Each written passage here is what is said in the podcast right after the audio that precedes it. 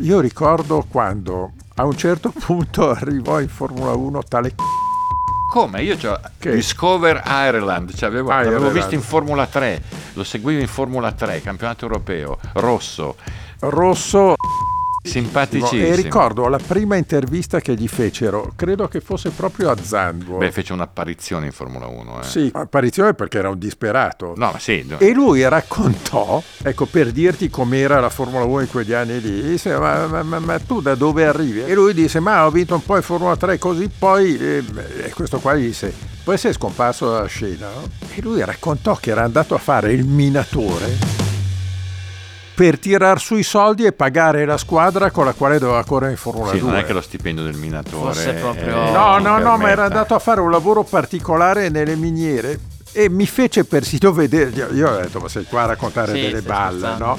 Tiro fuori le foto. Sì, personaggio quindi, assoluto. Ecco, chiunque arrivasse in Formula 1 aveva una storia da mettere lì sul tavolo, da raccontare.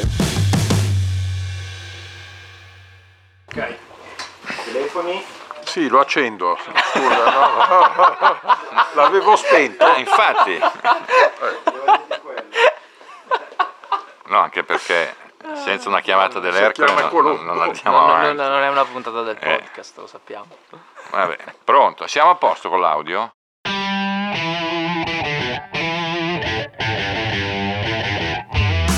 Benvenuti a Terruzzi racconta la Formula 1 a ruota libera, un progetto di Red Bull con Giorgio Terruzzi. Idee, opinioni e ironie sul Mondiale 2023, per offrire una prospettiva laterale su quanto successo in pista. Al microfono, insieme a Giorgio Terruzzi, ci sono Pino Allievi e Stefano Nicoli, che poi sarei io. Buon ascolto! Bentrovati, benvenuti, buongiorno a tutti, buonasera a chi ascolta di sera, insomma siamo qui post Olanda in quel festival arancione lì, piovosissimo, complesso, complicato, con Pino Allievi, reduce da lunghe vacanze lacustri, con una testina aerodinamica pettinata da Stefano Nicoli, ovvero Adrian Newey. Buongiorno. Buongiorno e ben ritrovati. Un applauso alla testina di Allievi. Io ho trascorso le mie vacanze a disegnarla. No, si vede che c'è dietro un bel lavoretto. Teste fine. Allora, temi della puntata. Il gioco degli specchi, pensando a Verstappen e a chi somiglia. Pesi e misure, pensando alla Ferrari e al tipo di atteggiamento che riscontriamo attorno a Leclerc, Vasseur, squadra, team. Piccoli e grandi eroi, perché qualcuno ne abbiamo avuto, a parte Verstappen che in qualche modo fa un'avventura a sé a Zandvoort. Poi le nostre rubrichette fisse che sono l'Arbor, scommetto un boero, missing, il pilota scomparso. Nicoli credo che ne abbia trovato uno da proporvi. Le vostre domande, perché ne sono arrivate, anzi grazie per l'ascolto, l'entusiasmo, l'affetto e compagnia bella. E poi Monza, primo pensiero, perché è in arrivo ed è la settimana più calda dal punto di vista motoristico per noi Italians. Allora, gioco degli specchi, a chi somiglia Verstappen? Io ci pensavo ieri sera e a me viene in mente, per il curriculum, cioè per la precoce attitudine a vincere sempre e tanto, Senna, dal quale è diverso, si differenzia per moltissime cose, e per certi versi mi viene in mente Schumacher. Io per la costanza di rendimento. Ci hai pensato molto. No, non ci ho pensato, perché i paragoni secondo me sono sempre un po' delle trappole.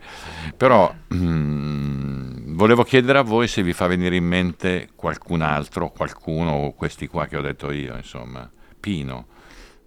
Io dico che ci ho pensato molto anch'io a chi assomiglia, no? Non è vero. Sì. Beh, no. Si è allungato il naso all'istante che già no, di sicuro non somiglia a suo padre nel modo in cui questo, certo.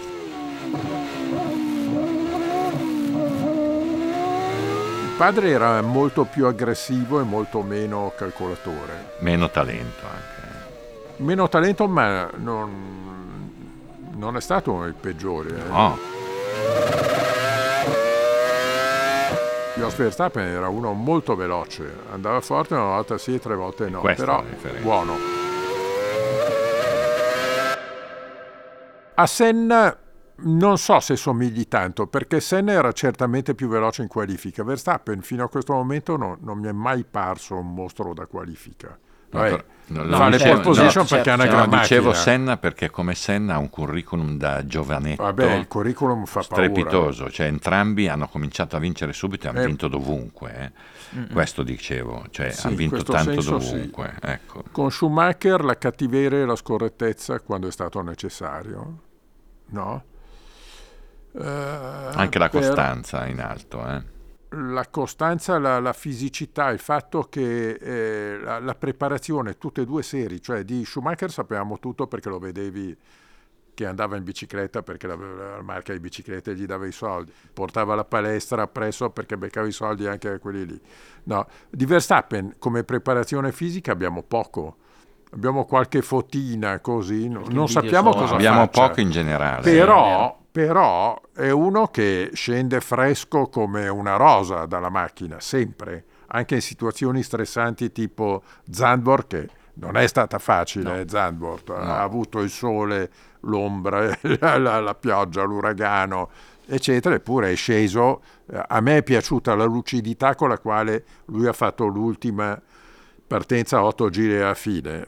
Insomma, aveva solo da perdere. È una partenza che è stata fatta diabolicamente per fargli perdere il Gran Premio sperando che vincesse un altro, un po' come in Australia. Sì. Beh, vabbè, adesso devo dire. Eppure ha subito allungato, si è subito tolto dalla mischia. Fisicamente, come risultato finale della preparazione fisica, è come Schumacher. Poi chi mi ricorda in genere, sai, quando poi uno va in testa così, che c'è la macchina, tutto, la condizione assomiglia a tutti quelli che andavano in testa e vincevano. Certo. Quindi, però, insomma, come carattere, certo, è più vicino a Schumacher che non a Senna, perché non è cerebrale come Senna.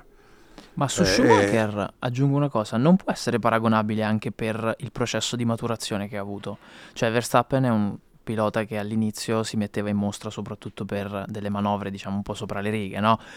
Che è un pochino, se Pino ci ha riflettuto molto, io ci ho riflettuto moltissimo a chi somiglia a Verstappen. Però per esempio di Schumacher ci ricordiamo non il bisticcio, però la discussione avuta con Senna per quella manovra che a Senna non era piaciuta. Poi quando è arrivato il momento di anche Jerez 97, diciamo, ci sono state delle manovre un po' forzate di Schumacher, così come ci sono state anche manovre forzate di Verstappen. Poi nel momento in cui si è trattato di dover veramente cambiare passo e maturare, sia l'uno sia l'altro sono diventati degli automi praticamente. Quando hanno avuto le macchine superiori. Sì, esatto. Poi Schumacher, appena non ha avuto la macchina competitiva, è tornato a fare scorrettezze.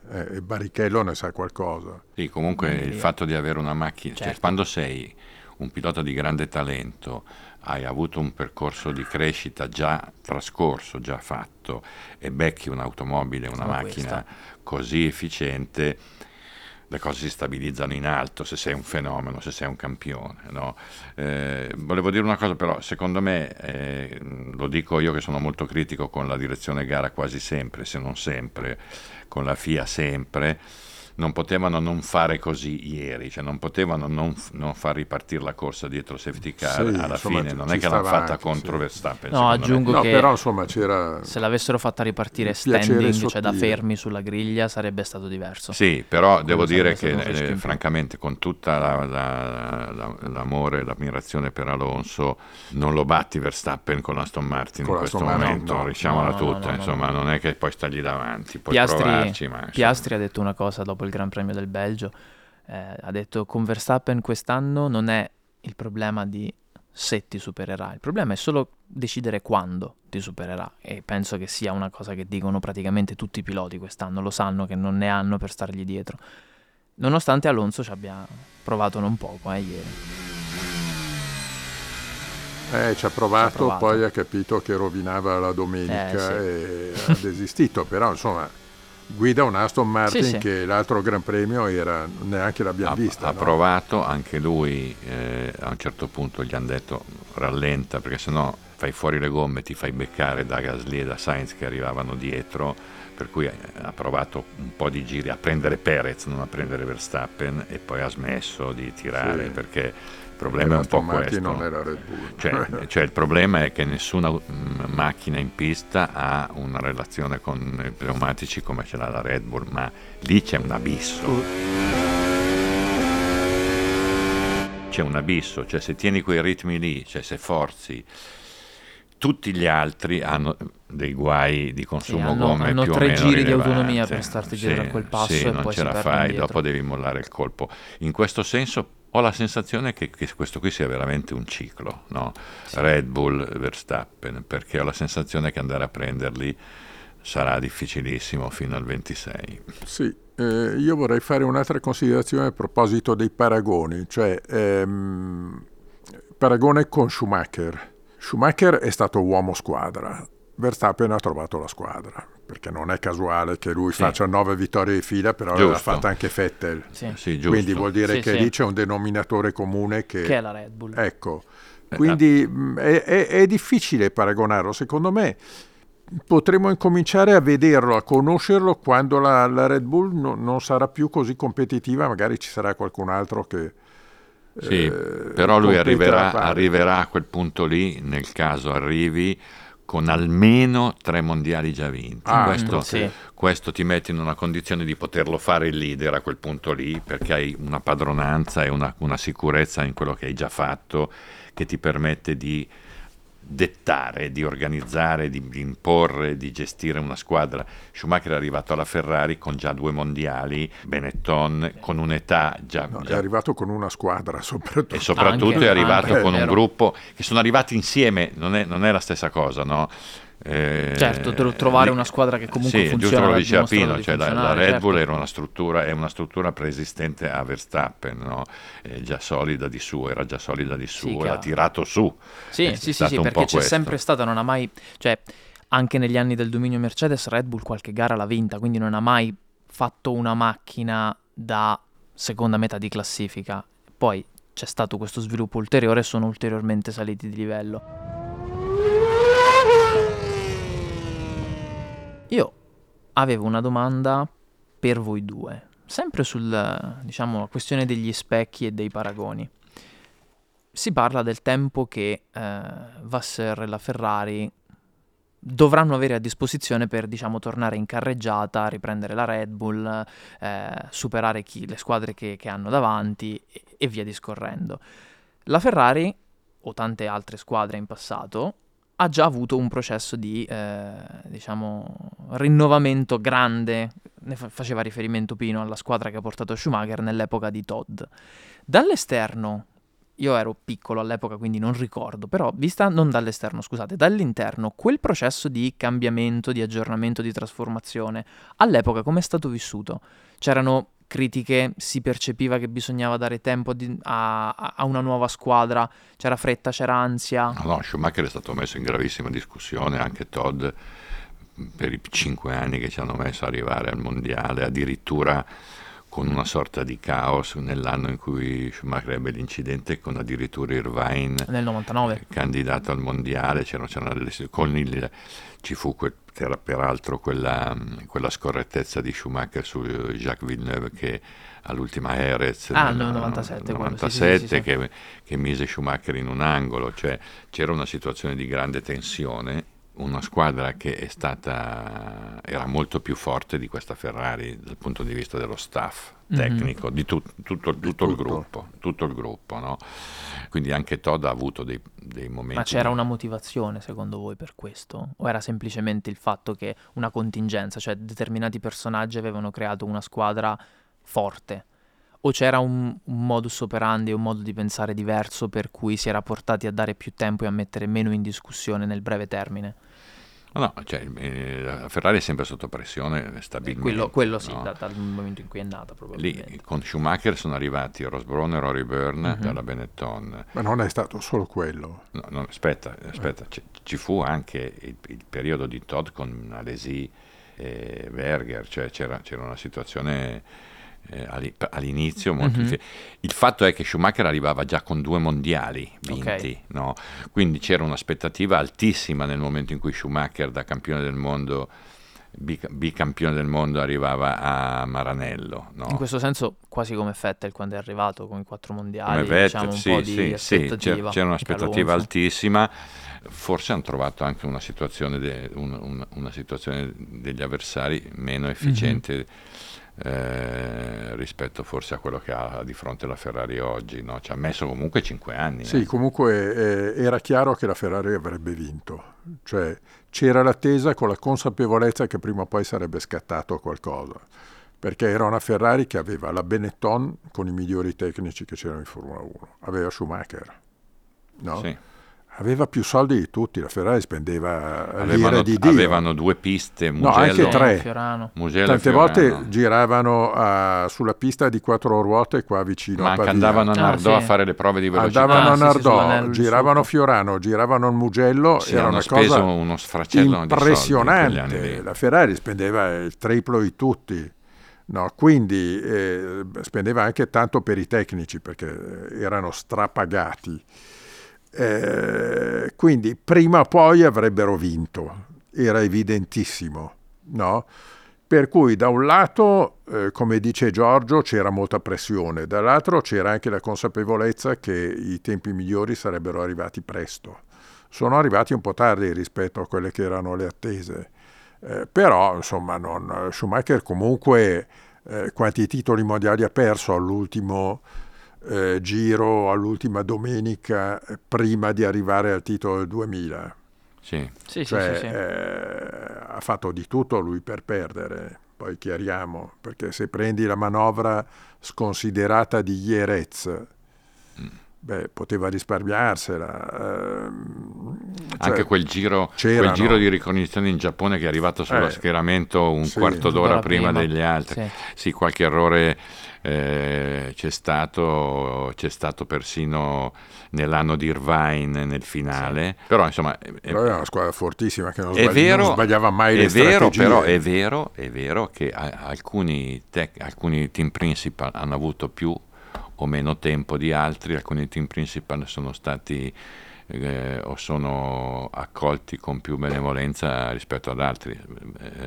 Vasseur certamente, no? Perché questo è un altro tema, diciamo. Sì, questo è un tema, cioè c'è un atteggiamento, sento un atteggiamento di accoglienza nei confronti di Vasseur che in altri tempi avrebbe prodotto delle critiche ferocissime, no? Le ha prodotte, no? Sì, se tu prendi solo quello che è successo a Zandvoort col pit stop di Leclerc, che lui ha giustificato come se fosse la cosa più normale, che se uno ti avvisa all'ultimo momento le gomme non sono pronte. Ma come? Tu vedi l'uragano che scende e non prepari le gomme aspettando il pilota? Sì. Ma sono matti, sì. A chi pensano di darla a bere? Dai, una scusa del genere. La squadra era impreparatissima, no? Hanno cambiato tra l'altro la gestione del box, ci sono stati 3 passaggi, tanti cambiamenti, no? Però gli errori al box continuano come prima. Fosse successo con Binotto, apriti cielo, no? Sono cose che accadono, bisogna dirlo, però sono errori gravi. Era successo anche a Irvine che non si trovasse una ruota negli anni d'oro di Schumacher. Però qua non doveva succedere, perché l'unico passaggio vero che ha fatto Vasseur nella sua gestione è stato quello della gestione di box. Sì. No? Io devo dire che non so bene, non riesco a capire nemmeno questi discorsi che fanno, tipo sacrifichiamo le prove per provare delle cose sull'anno prossimo, come se gli altri non avessero quel problema lì. Adesso abbiamo capito tutto, cosa nessuno lo spiega esattamente. Le gomme continuano a usurarsi, perché se tu guardi la corsa di Sainz, ha provato 3 o 4 giri andare a prendere Gasly e poi ha rinunciato perché aveva un degrado rilevante.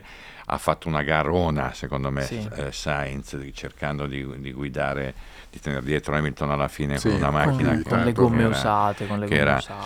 C'è una tendenza un po' sospetta, non so se la leggete anche voi, in questi ultimi tempi a non tutelare come è stato fatto in passato Leclerc, mezze frasi, cioè come se in realtà io continuo a pensare che la colpa dei piloti in queste situazioni è proprio zero. Poca, esatto, zero, cioè se zero. Fossi Leclerc, meno male che c'è Leclerc, sì, è andato a sbattere, sì, però sì. Se infatti azzecca il giro ti parte in prima o seconda fila, che non è una posizione da Ferrari, è una posizione da Leclerc, però sì. Sì, no, ma infatti qualcuno... No, ma avvertite anche voi questo atteggiamento? Sì, ho notato, perché io leggo molto, no, le cose non dette, vabbè, però è una caratteristica mia, non certo. No, ma tua. Certo, ma bravo, no. Ricordiamo allora, giustamente chi è preparato, è giusto così, è giusto scusatemi. Così. Ma tra l'altro su questo aspetto di Leclerc, che magari commette l'errore nel tentativo di spingere un po' di più e di arrivare oltre i limiti del mezzo, c'è chi lo critica. Nel senso, la macchina è da quinto posto, a volte tanto vale accontentarsi del quinto posto. Ma chi? E... ma quando chi? Ma no, cosa te ne fai del quinto posto? Io non leggo tra le righe, ma leggo quello che si dice piloti, in giro. Mica esatto, sono dei ragionieri, esatto. Io infatti sono d'accordo. Ma sono gli d'accordo. Dai quanto? 20-30 milioni di euro per fare per sesto? Ma per no. Dire ho tirato sul piede, così almeno ho fatto un sesto. Punticino. Ma no, dai! Certo. No, infatti io sono d'accordo. Cioè, questo vuol dire che se Alonso a Zandvoort fosse uscito di pista cercando di prendere Verstappen, ha sbagliato un secondo perché posto, non deve accontentarsi. Sì. Ma di cosa stiamo parlando? Cioè, io sono d'accordo. I piloti veri sono così. Guarda Marquez che esagera un po' troppo, però sì. Quelli che vanno forte nelle moto cadono, no? E quelli che vanno forte senza la macchina giusta finiscono sbattono. È successo a tutti, è successo a Senna, è successo a Schumacher, a tutti quelli buoni, è successo chissà quante di volte a Hamilton e a Verstappen. Sì. Quindi, cioè, la Ferrari in questo momento non ha la macchina. Ma voi come avete letto quelle prove libere che hanno fatto a Zandvoort, così lontane sia dalla prestazione sia da proviamo le ali diverse? Io non lo capisco tanto. Io non riesco a capire quale indirizzo ci sia oggi in Ferrari, perché ti dico che il fatto di continuare a dire che sono in arrivo queste carovane di pullman a Maranello con i tecnici che hanno preso, sembrano migrazioni bibliche, no? Vanno tutti a Maranello. Ma chi? Tu immagina chi ci sta lavorando a Maranello. Certo. No, immagina il disappunto, le smorfie di questi qua che sono lì in ufficio, sanno che verranno sostituiti o comunque sanno che non vengono considerati. Perché ma quelli che sono? Arrivano vengono visti un po' come i salvatori della patria. Ma chi arriva? A parte il fatto, poi bisogna vedere chi arriva, attenzione. No, ma poi parliamo della macchina del 25. Sì, o anche 26. Perché questi che arrivano faranno la macchina, non quella dell'anno prossimo, quella dell'anno prossimo la stanno facendo questi, no? Quindi stiamo parlando di futuro remoto, non stiamo parlando di futuro prossimo. Sì, no? Poi deve arrivare questo qua, come si chiama, della Mercedes, Serra. Loic. No, è Serra il vignettista. No, perdono. Pensavo Michele. No, Michele ha detto di no. È un altro. No. No, come si chiama quello che deve arrivare? Sì, Serra. Sì. Questo qua che viene acclamato come se fosse il nuovo Newey. Pare che di Newey ce ne sia uno solo. No. Io sono qui, tra l'altro. No, però tornando sul discorso delle prove libere, è il discorso, diciamo, è un po' quello che abbiamo detto in altre puntate. Cambiando così tanto all'interno di una squadra a stagione in corso, praticamente, perché il capo degli aerodinamici di questa macchina è andato via, che la macchina era già scesa in pista, già in Bahrain, quindi per forza di cose, secondo me, quest'anno c'è una confusione, un rumore di fondo che aleggia sempre in tutte le prove libere, anche il fatto, la questione delle ali, che non siano riusciti a trovare un bilanciamento, serviva un'ala ad alto carico che non ha funzionato. Quest'anno io vedo tanta confusione. È tutta roba che loro portano in pista dopo che fai il test col CFD, galleria del vento, non c'è mai corrispondenza. Una volta diceva, caspita, abbiamo la nuova galleria del vento, non riusciamo. Dobbiamo regolarla. No, sto dicendo che a questo punto problema, ma tutto questo avviene mentre sta davanti la Williams certe volte. Sì. Cioè, mentre Williams risale posizione, no, cioè l'Alpine ieri non riusciva a prenderla, non è riuscito a prendere in nessun modo. Cioè, sì, non stiamo parlando. No, lo diciamo perché dobbiamo dire tutto dentro una gara in cui tra Mercedes e McLaren sul fronte pasticci, errori tattici, aerodinamici, ne hanno fatti di tutti i colori. Quindi, però. Io non vedo Alpine, tra l'altro, anche un po' in crisi societaria, non in crisi societaria, però comunque il team ha perso degli elementi, hanno fatto delle modifiche anche loro, quindi no d'accordo, l'Alpine è un'altra squadra allo sbando in questo momento. No, ma infatti secondo me diciamo che è un po' un aggravante, nel senso anche la Alpine riesce dove invece in Ferrari si fa fatica in questo periodo. È una stagione un po' nata male, proseguita diciamo peggio, sulla quale ci sono domande, no? Mi dicevi prima, Stefano, sì, domande di ascoltatori, io ricordo amici. A tutti che se vogliono possono iscriversi al gruppo Facebook Terruzzi racconta la Formula 1, dove prima della registrazione vincono un boero, dove prima della registrazione c'è la possibilità di fare appunto delle domande che andiamo a leggere. Dai.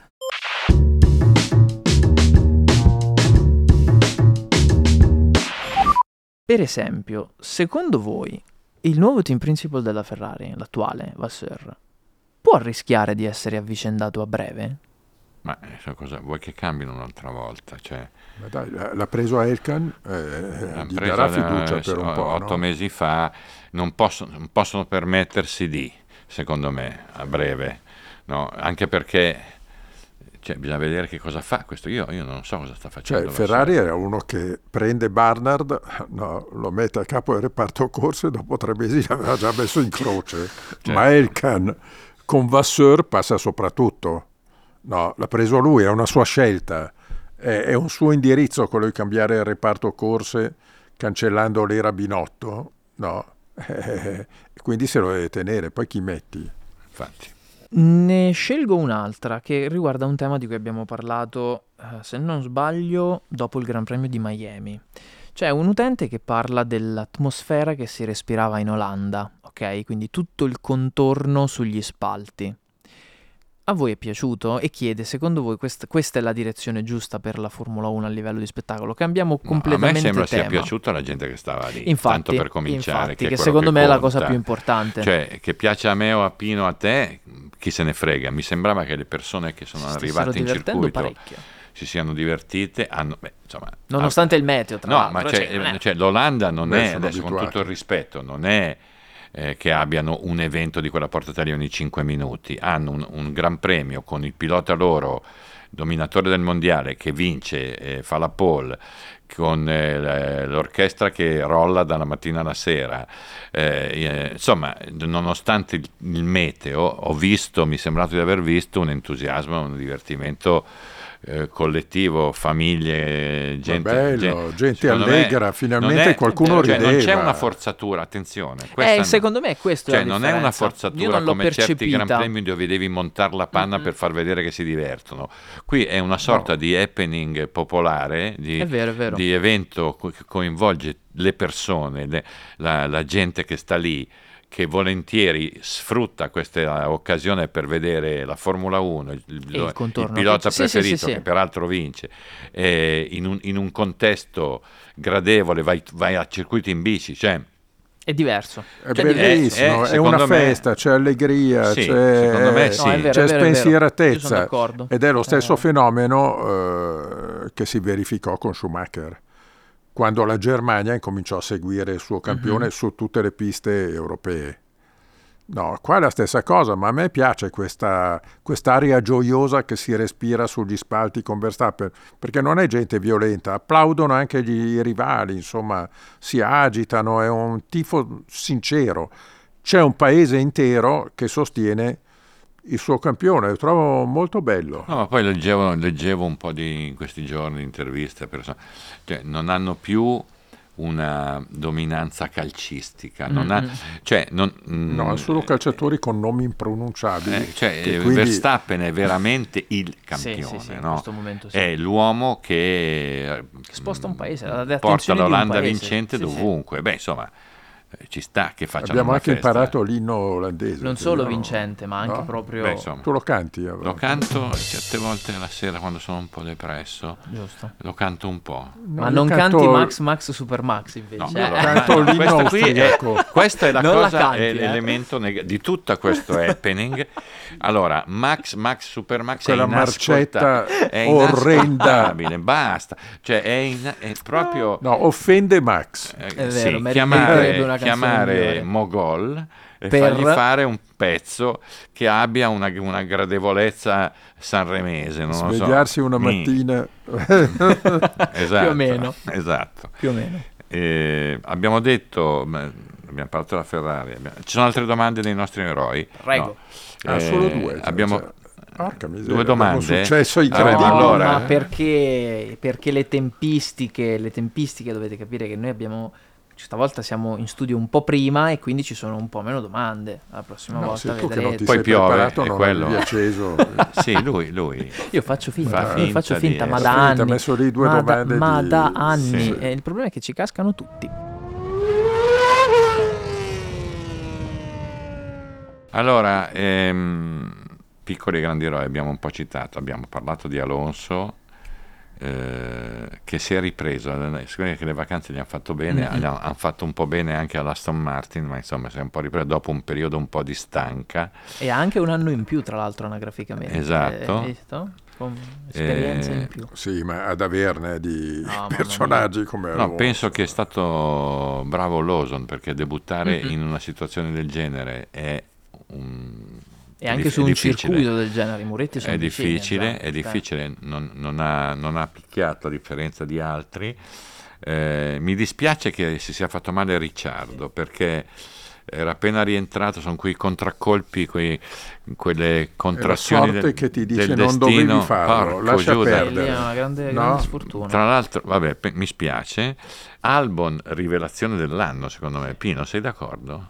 Albon. Beh, va forte sempre. Sì. Va forte sempre su tutte le piste, cioè non c'è va forte col bagnato e con l'asciutto, un altro di quelli buoni. Anche sul giro secco va molto forte. C'è qualche indizio interessante, perché l'indizio di uno che va. No, sì, c'è anche qualche indizio un po' come sempre in Formula 1.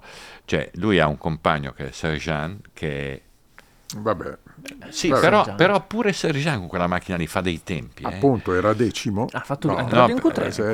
Quindi questo, come dire, riduce un po', butta lì un interrogativo. Mi piacerebbe sapere, vedere la seconda Williams guidata da un altro forte per dare la misura di però di Albon. Albon era andato forte con tutte le macchine che ha guidato. Sì, bravo. Lui ha patito il confronto con Verstappen, ma perché Verstappen è Verstappen quando sono stati compagni di squadra. Sì, ma poi Verstappen correva da una vita, lui è arrivato quello, lì. Poi lui sai che si ispira a Allievi come pettinatura, per la tintura del capello. L'ho notato. Lui ha saputo. L'ho notato anch'io, me l'hanno detto i miei fans e mi hanno detto stai attento, c'è uno che ti imita tra la Thailandia e la tintura e Londra. Che non come talento di guida, perché lì Pino non c'è margine, ne avevi molto di più tu. Certo. No, però sì, il parrucchiere di Albon ha recentemente comprato una villa in Sardegna, secondo me, perché a furia di cambiare pettinatura ogni 5 minuti gli si fa. Poi è un altro di quelli che in questa Formula 1 misteriosa non si sa niente, niente. Di questi qua non si sa niente. No, io ricordo quando a un certo punto arrivò in Formula 1 tale Kennedy. Come? Io Discover Ireland, l'avevo visto in Formula 3, lo seguivo in Formula 3, campionato europeo, rosso, David simpaticissimo. E ricordo la prima intervista che gli fecero, credo che fosse proprio a Zandvoort. Beh, fece un'apparizione in Formula 1. Sì, apparizione perché era un disperato. No, sì. E lui raccontò, ecco, per dirti com'era la Formula 1 in quegli anni lì, disse, ma tu da dove arrivi? E lui racconta che lui è Acheson, l'altro. Kenny Acheson. E lui disse, ma ho vinto un po' in Formula 3 così, poi questo qua gli disse, poi sei scomparso dalla scena, no? E lui raccontò che era andato a fare il minatore per tirar su i soldi e pagare la squadra con la quale doveva correre in Formula 2. Non è che lo stipendio del minatore fosse proprio ma era andato a fare un lavoro particolare nelle miniere e mi fece persino vedere. Io ho detto, ma sei qua a raccontare delle balle, no? Tiro fuori le foto. Sì, personaggio assoluto. Ecco, Chiunque arrivasse in Formula 1 aveva una storia da mettere lì sul tavolo, da raccontare. Adesso di Verstappen non sappiamo dove è andato, in Costa Smeralda, perché l'ho visto a cena. Sì, su un sito. Su un pattino. Su un'altra isola. Cosa fanno? Cosa pensa? Cosa dice dell'Italia degli scontrini? Non lo so. Non guarda che l'altra volta io dicevo queste cose, ma hai contestato. È vero. L'altra volta dicevo esattamente queste cose, tu per fare il figo, ma non le spiegavi bene. Ma sì, dai, eri lacunoso. Quindi arrivano questi qua, Piastri. Cioè Piastri ha un nome italo, no? Ma secondo te qualcuno gliel'ha chiesto? Di dove sei? In televisione hai mai visto uno che dice: scusa, sei di origine toscana, catanzarese? Raccontaci. Raccontaci. Cosa pensi quando vai a letto la sera? All'irlandese, Oscarino. Ascolta, Oscarino. No, cioè, oramai è una Formula 1 che non evidenzia più i suoi... No, curiosità, amenità varie non c'è verso. Non ce ne sono però ho visto i due della Ferrari che hanno fatto vedere su Instagram le nuove fidanzate. Bene. Ecco, almeno hanno un motivo per consolarsi. Io invece no. Evito.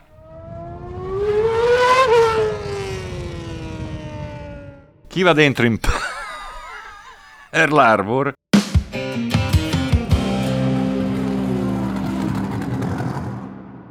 Chi va dentro, Pino? Ma mi ero segnato alcuni nomi. Sei preparato? Non è vero. Sei preparato? Dici che non è vero? No, sta improvvisando completamente. Cerca in vano. Sì, si vede. Fa finta. Il tempo è passato. Fa finta di cercare negli appunti. Ho trovato il vuoto. Bravo. Per me nessuno merita di andare in Pearl Harbor. No, Sergean va dentro. Io sì. Ma perché? Sergean ha avuto un incidente meccanico. No, 2 incidenti. Sì, sabato ho avuto quello vero suo. Vabbè. L'altro è stato meccanico, a quanto abbiamo sentito. Sì, vabbè, ma se non siete informati, se tu tiri fuori Pearl Harbor e poi esci l'elenco inesistente per dire stavolta non perché merita secondo nessuno. Me nessuno merita. Bene, no, bravo. No, allora, butta dentro non tu. Volendo Logan Sargent, io ormai lo sappiamo che è in pianta stabile lì dentro. Ma Stroll? In Olanda. Non c'era. Dove finisce? No, il confronto per me in Olanda è stato... A un certo punto credevo veramente che corresse solo una Aston Martin. Secondo me... Ecco, secondo voi, io ho conosciuto così, di sfuggita, il padre di Stroll, che è un industriale, credo sia nei primi 53, era l'anno scorso nei primi 53 più ricchi degli Stati Uniti. Ed è uno con un notevole pelo, eccetera, uno dai modi molto spicci, abbastanza indisponente. Simpatia, ciao. Simpatia zero. Ecco, secondo voi cosa dice del figlio e cosa dice al figlio? Beh, secondo me lo tieni o lo caccia via? È una situazione imbarazzante. Sì, è vero, perché lui secondo me perché sa lì c'è un sogno infranto, ragazzi, qui c'è un sogno infranto. Questa storia, al netto delle simpatie, ha dentro un sogno magari un po' megalomane, però un sogno infranto, cioè l'idea di uno che fa tutt'altro, che entra in Formula 1 per trasformare il proprio figlio in un campione, lo tira su col sogno di vederlo correre in Formula 1, il figlio arriva in Formula 1 spendendo una quantità di denari spaventosa, facendolo provare in tutto il mondo con un team a parte, comprò persino una parte della prima. Aspetta, metti in piedi, entri, metti le mani su un team addirittura, quindi il cerchio per certi versi si chiude, team che azzecca una macchina ma è lì il ragazzo non c'è più, non ce la fa a seguire la traiettoria di quel sogno lì, no? Quindi c'è dentro un imbarazzo, una delusione, da una parte la soddisfazione di avere un team che è assestato in alto, che ha un futuro peraltro molto interessante, perché la Honda darà i motori alla Aston Martin, quindi vuol dire che il tuo progetto imprenditoriale è riuscito, ma il motore di tutto questo progetto è il figlio che avrebbe dovuto diventare il campione del mondo con quella macchina lì. Secondo me è furia di pomparlo, si è anche stancato. E che adesso ti blocca la seconda macchina. Stroll è sempre andato benino, anche forte in alcune situazioni, su pista umida, sul bagnato. Era uno che andava forte, esatto, sul bagnato, no? Ricordati la Monza, dove me lo ricordo, strepitoso, è sempre molto forte sul bagnato. Ecco, adesso non va più forte neanche sul bagnato. Infatti io ero proprio... Ma secondo me lui non ha più la passione. Infatti, no, secondo me è una domanda anche in senso opposto, cioè cosa fa il padre, ma cosa fa il figlio? Cioè tu figlio, sei nei guai, continui ad andare, oppure fai un passo indietro. Ma magari lui voleva fare l'ortofrutticolo. Ho letto che si darebbe al tennis, poi ho letto anche la sua smentita che dice è uno che ha bevuto troppe birre. Anch'io mi darei al rugby, ma te lo vedi Stroll contro Sinner?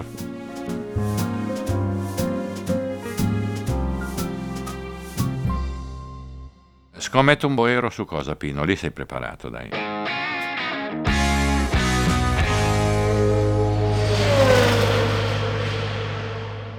Lì scommetto sulla Ferrari a Monza. No, vabbè, mica è al primo posto, però Ferrari protagonista a Monza, visto protagonista a Monza. Sì, nel senso che Monza oramai è una pista molto facile, si può dire veloce. O dobbiamo... No, beh, è una pista start and stop, ci porta via il pass. Assolutamente. Sta attenti perché Monza è una pista che tecnicamente dice poco. Sì. No, facilissima. L'aerodinamica, il tipo di aerodinamica di Monza è quello che va bene per la Ferrari, carico. Per cui basso carico loro dovrebbero andare. Vabbè. No, però oramai non si capisce più niente. Scommetti un boero? Il suo stesso. Ostia, che originalità. No, però è vero, perché c'è qualcun altro che potrebbe fare più fatica e quindi io mi gioco. Cioè lui capisce dove è la competenza e si allinea.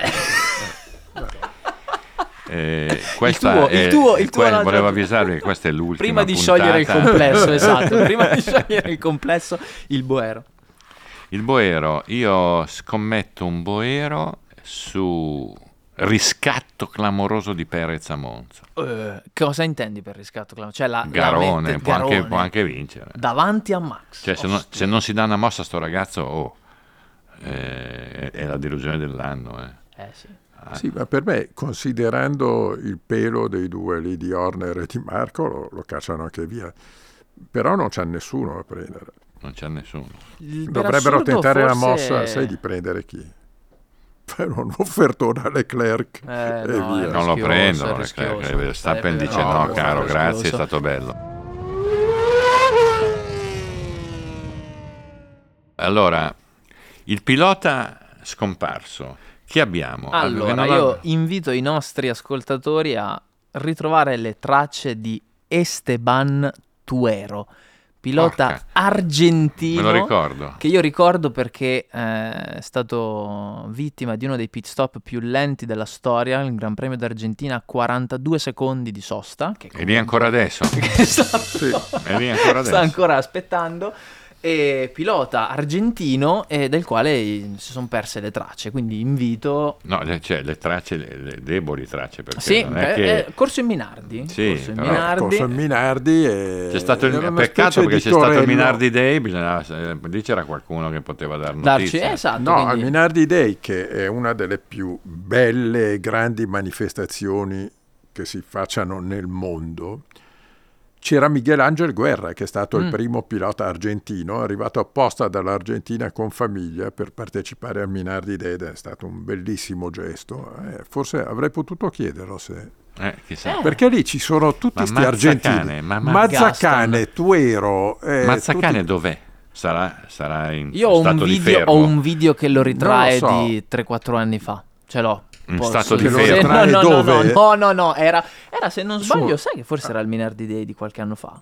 Potrebbe, Mazzacane potrebbe. È uno, aveva una dentatura che non puoi dimenticarlo. Ascolta.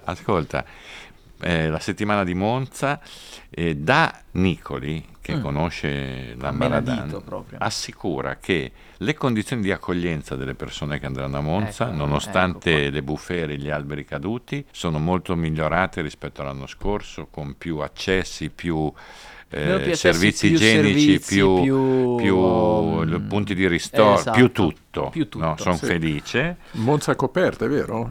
Quindi in ci, caso di pioggia, ci stiamo lavorando. La pista è coperta, tutta. Noi faremo una capatina, no, Pino? Vi aspetterò in sala stampa. Se ammesso e non concesso che Nicoli non ci ritiri il pass perché è un invidioso. In anticipo, ma no, certo. Ma noi arriviamo con l'elicottero e parlo. Figurati se stiamo lì a chiedere il pass a Nichols. Giusto così. Dai. Vi attenderò in sala stampa. Ormai come la piovra 7 prende potere tentacolare. Chissà dove arriverà questo Nicoli. Chissà. Dove te lo vedi? Chissà. Me lo vedo al posto di Marco. Al posto di Marco è Red Bull. Perfetto, sì, prima o poi fa così. Lui trama. Io in realtà sì. Io piloti, Kimi, lui prima fa fuori Terruzzi nel racconta eccetera. Sì, ci sarà. E poi punta Nicoli racconta quello che gli pare. La rubrica è questa, sarà il titolo. E poi fa le scarpe a Marco racconta e da chiude solo, lì. Tra l'altro, Nicoli racconta da solo quello che gli pare. Poi giusto Marco così. E poi la FIA. Esatto, è lì. Allora, grazie. Abbiamo disegnato il futuro. Grazie, comunque poteva andarmi peggio. Della serpe che ci coviamo. No, non è vero. Allora, grazie per chi ha avuto la pazienza e lo sgurso di stare con noi. Noi torniamo settimana prossima post Monza, poi a brevissima con un podcast a sorpresa. Motociclistico direttamente da Misano, ma questo poi ve lo racconteremo, lo annunceremo meglio settimana prossima. Se no viene troppa gente là, non si riesce neanche a respirare. Esatto. Grazie, buona settimana monzese e buon rientro a chi le vacanze le ha finite, a differenza di chi le deve ancora fare. Qui lo dico. Saluti. Abbracci, ciao.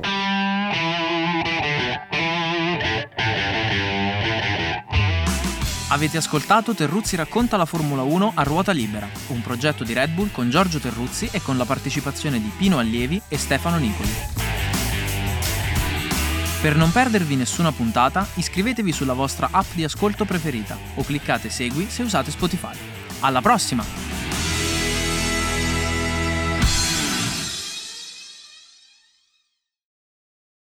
Voglio l'indirizzo del parrucchiere di Allievi che gli ha fatto una testina aerodinamica.